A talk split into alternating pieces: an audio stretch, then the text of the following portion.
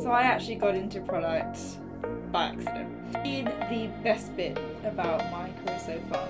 So there's a few. I'm going to be as candid as I possibly can with this. I think one of the biggest challenges that I've had is. Hello, everyone, and welcome to another episode of A Girl in the Product World. I'm your host, Amna, and today I've actually got a quite different episode for you. So, the guest is actually going to be me. Um, so, I thought this would be a really good opportunity to introduce myself to those of you who don't know me, aren't in my network, and talk about all things product.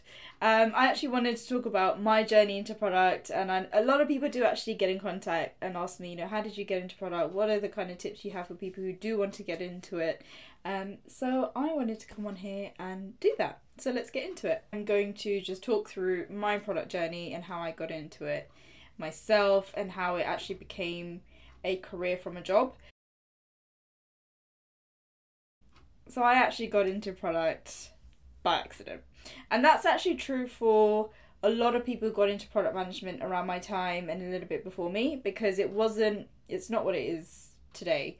Um, now it's like a fully fledged like career path, and rightfully so. And it's it's it, it reminds me a little bit of what project management used to be like. So actually, I was doing a project management job um, somewhere, and I wanted obviously a new role. I wanted a new challenge, and at the time, I was speaking to a recruiter who put forward this product role for me. And I looked at the role and I said, actually, this doesn't I don't know. It, I'm not too sure about it. I don't know what product is. I've never done it before, and you know, this seems like they need someone a bit more experienced. And she was like, "No, trust me. You've got the skill set.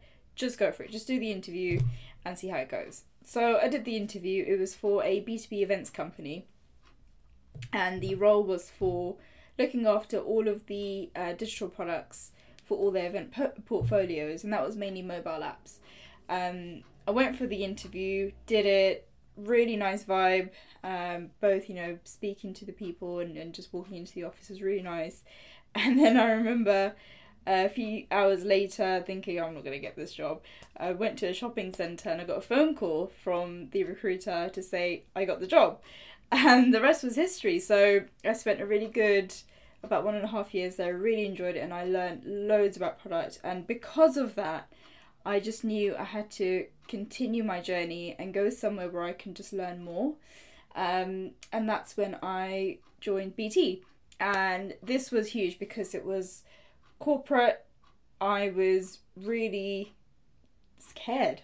I was scared to walk into this environment. I didn't know what to expect. And then when people talk about corporate environments, it, it does sound a bit scary. Um, so I went for it, and it was the best two and a half years of my career at that point.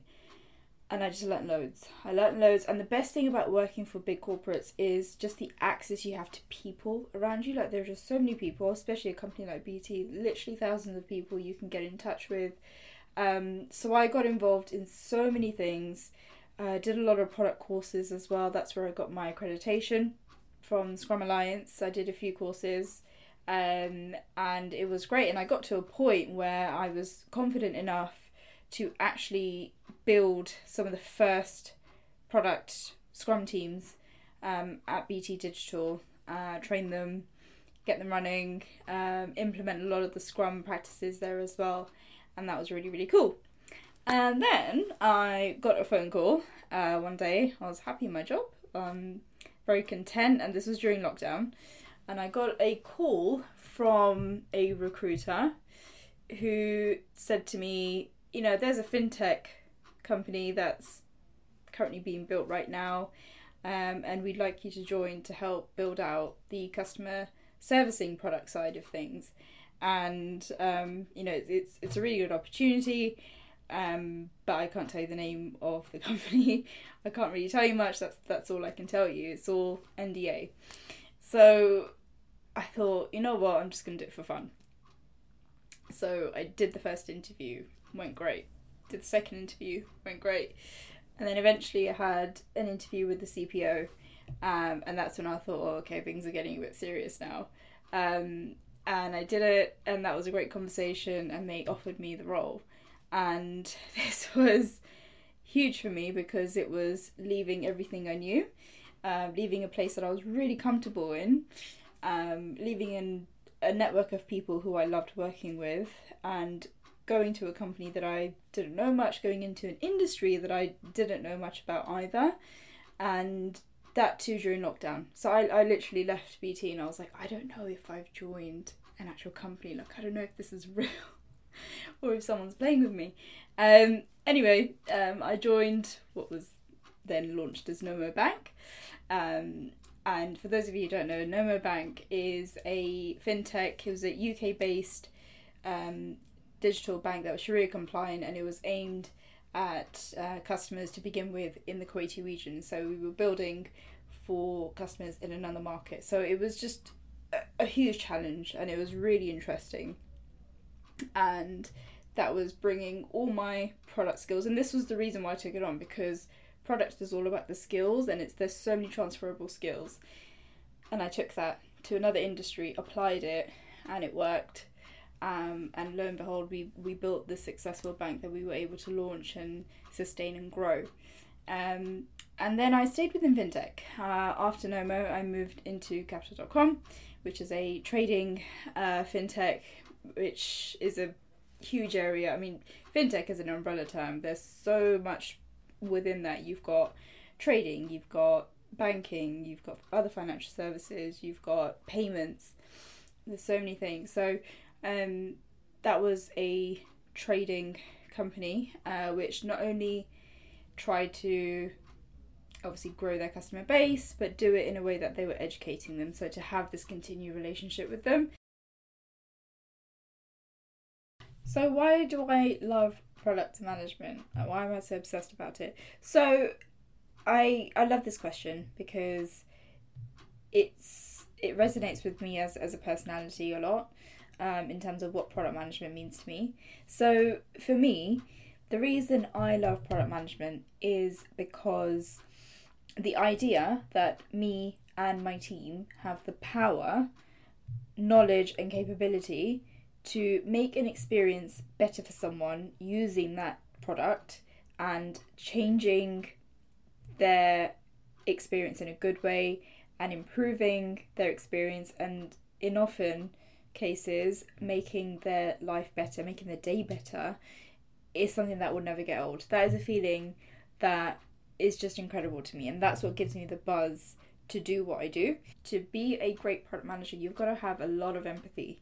And I think in my personal life as well that's something that I probably display a lot it's just having empathy with people and understanding their experiences where they're coming from why they need something I think it's very very important when you're working in a product environment and that's not just you as a product manager you know everyone in your team should have just that level of empathy to really understand their customers. Obviously, the empathy goes beyond understanding your customers. It's also empathy for your business, for your stakeholders, etc.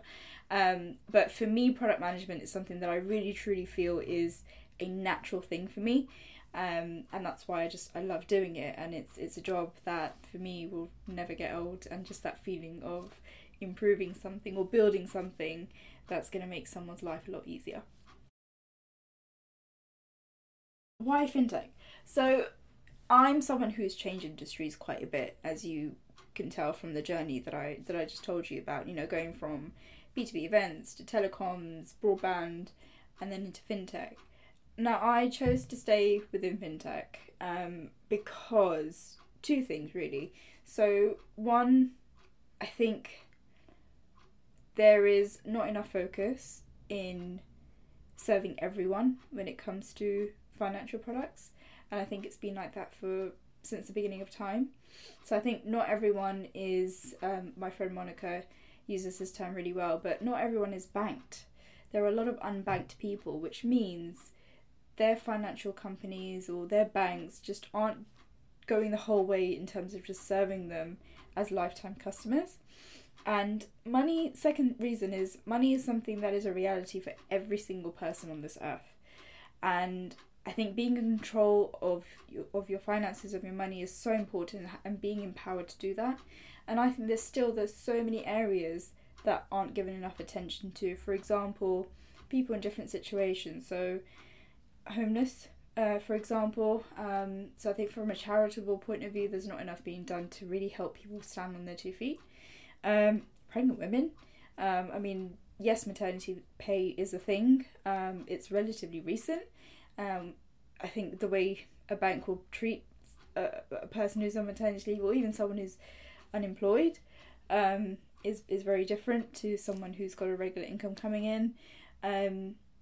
You know, older people perhaps, people who are retired, and I think just the way things are set up right now, uh, I think there's a lot of work to do to make sure everyone is in a place where they feel quite secure, or at least they have some some sort of plan, and they know the kind of products that they have. For me, being a Muslim, um, you know, halal financing is is something that's important, and to so many other people, um, but they just don't know what their options are, and that can be quite a hassle as well. And there aren't enough competitive products out there too for them to be able to make the right choice for themselves. So I think, you know, financial products is something that I really wanted to get into to try and help as much as I can and make this better, bringing that empathy in as well. And yeah, I, I think it's just an area that really does need more focus, and I'm really proud to be part of this industry where I have made a difference and hopefully will continue to do so. The best bit about my career so far. So there's a few. Um, I think one of the main ones has been building up my network and my community and just meeting some of the most incredible people in product. And the reason for that is the podcast. So I started the podcast because I came across so many amazing people within product who are, you know, not just doing an amazing job at work, who are building things on the side or have built products that have just changed the landscape completely. And no one knew. Like these stories weren't getting out there and these were really inspirational stories for me that I was listening to, and I really wanted to share that with a wider audience, which is why I started it. But through my podcast, I have genuinely met some of the best people and the most just inspiring people. Um, and I I definitely feel it's a privilege that I've had to be able to do it. I'll be honest, my, my numbers aren't huge, but to me that doesn't really matter. The fact that I'm getting these stories out there and getting these people and their incredible work out there, that's the main thing for me. That's a huge win. So that's definitely one of the best bits of my career and, and what it's led to. Second, I would definitely have to say building Nomo Bank. Um, first of all, building a bank is something that not everyone can say. So I, I feel hugely privileged to be to have been part of that team and, and to have done what we did. That too, you know, in record time during lockdown, there was some really, really big challenges that we all got through. And for me, on like, on a personal level, going into an industry that I just didn't know anything about, having to learn the ropes and not just apply my skills, but also get it right. Of course, you you work in a in an agile way, you can get things wrong, but ultimately, it was something that we just had to launch. So knowing um, that I could do it, and and it's something that I can absolutely do again. Uh, because I've proven that to myself, it was a huge achievement for me. So I would say just proving to myself that I can go somewhere, apply my skills, have confidence in those skills, and go on to to achieve something that will now be part of history, um, is something that I I feel has been probably like the peak of my career so far. I'm gonna be as candid as I possibly can with this. I think one of the biggest challenges that I've had is, you know, I mentioned before that product is an industry or it's a place that wasn't really a big thing before when I got into it. It was still growing. But when I was getting into it, I think representation from different groups and diversity was still catching up. So often I was the only woman in, in the room in meetings, um, relatively young, and also a person of colour. Um, so I think all of those things combined sometimes made it quite difficult to be the product manager that I really wanted to be because you've got to speak up. You've got to be able to say no. And that in itself takes quite a bit of courage and, you know, you, you need to, I think, in some sense, be enabled to be able to do that as well. So I think dealing with some of those obstacles definitely made it a bit of a challenge. Um, obviously, now I have learned how to overcome that and, you know, just really I don't know, not just just just do it. Um, but that obviously took some time. Um, so that definitely was a big challenge for me in the beginning. And I think as much as I've you know said this was a you know this was something that I really enjoyed in terms of moving industries and learning because I, I loved just learning about different industries and almost being able to kind of conquer them. Um, but that too within itself was, was quite difficult because you're putting yourself in very uncomfortable positions. And I know a lot of people say, you know, growth is uncomfortable, and it is, 100% is, and the benefits really do outweigh all of that, overcoming your imposter syndrome. Um, but it was really tough. And I think the biggest challenge for me was when I moved from BT, a very safe place, place that I was very familiar with as well, to a complete unknown. Um, and that was a very big challenge for me, and I just was so unsure of am I going to fit in? Is this the right thing to do? Is, was this right for me as a career move? And I think we put a lot of pressure on ourselves to make the right decision, and we think we haven't made the right decision, it's going to be the end of the world. But that's not true. It's not true at all, and I think any any position, whether it's product management or not, you will learn from it and that's the most important thing is if you feel you didn't make a right decision learn from it. So for next time you make a more informed decision. But i think that definitely was one of the biggest challenges that i faced um, because i just i didn't know what the outcome would be. What i learned from it is when you have confidence in yourself that is all you need to face a challenge and really go for it and everything else just falls into place. Um, but really trusting yourself and a challenge will then turn into something that you can then sit in front of your audience on your podcast and talk about um, and have a laugh about as well. So, yeah. Advice uh, getting into product management. Um, there's a lot. Okay, there's a lot, and I've actually got um, an episode planned that talks a bit more about this. Um, so do watch out for that. But I think overall, what I would say, and I say this to people in any setting that I meet them, whether it's you know mentorship or even on my retreat, um, I would say if you have found a job that really really interests you, and you can either see yourself doing it or see yourself really enjoy doing that role, apply to it. That's where I would start. Apply for roles that really come out at you because you know it. You know when you read a job description and it doesn't really resonate with you, but then you have those job descriptions where you're like, wow, I would love to do that job. I want to know more about that job. Just apply for them. Um, and that doesn't just have to mean apply for it and that's it, hope for the best. No, get in contact with the people who are hiring for that role. If you know someone at that company, get in touch with them, make connections. LinkedIn is such a powerful place that's what it's for. And i think often we forget that like that is literally what it's for connect with people in a professional environment. Um so that would be my number one advice is just do it. Don't wait till tomorrow. If there's something that's really screaming out at you go for it see what happens. Um if you don't get the role always ask for feedback. That's something that's really going to help you when you're applying for your next role your next role your next role.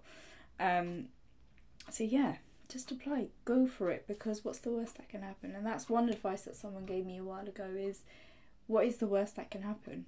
Allow yourself to make mistakes. I spent my 20s moving around a lot, learning a lot. Um, and I, I still am learning, you know, it doesn't stop at the end of your 20s, by the way.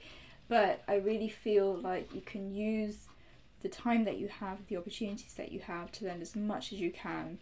Um, and keep evolving, keep going. And if something feels right and you just feel, oh, I don't have the skills for it yet, doesn't matter. Go for it. Um, there is such a thing as learning on the job. If a company really sees your passion, they may take a chance on you, and that's all it takes is one chance. Um, that could really change everything. So go for it. Okay, so time for the exciting announcement. So I actually run retreats for women, and this these retreats are aimed at women who are looking to make a big change, whether that's in their career or their life, and it's really there to help them to find the confidence to be able to do it. Uh, because we all know what it's like making a really big decision that's going to be potentially life changing. So it's a day where we get together, um, and it's normally a group of about 10 women and we get together, we do practical exercises, as practical advice, there is a guest speaker who will talk through their experiences as well, and there's other activities that we do that really help you get you on your way uh, to becoming um, that woman that you that you dream of. As part of that, I want to invite you all to join the new mailing list. You'll be the first to know when there are new dates for the retreat, so you can go ahead and book them. And they do fill up relatively quickly as well. Um, so it's just good to have something in your inbox to help you get there before everyone else. And also, I will be sending out uh, a newsletter um, just to help you get inspired uh, and to really reach out to those of you who are on their journey to becoming that extra special woman that you are. So I hope you do join. I will put all the links in the uh, description below and also to the Instagram page. If you do get a chance, do come along this year. I will be so excited to meet you and to work with you.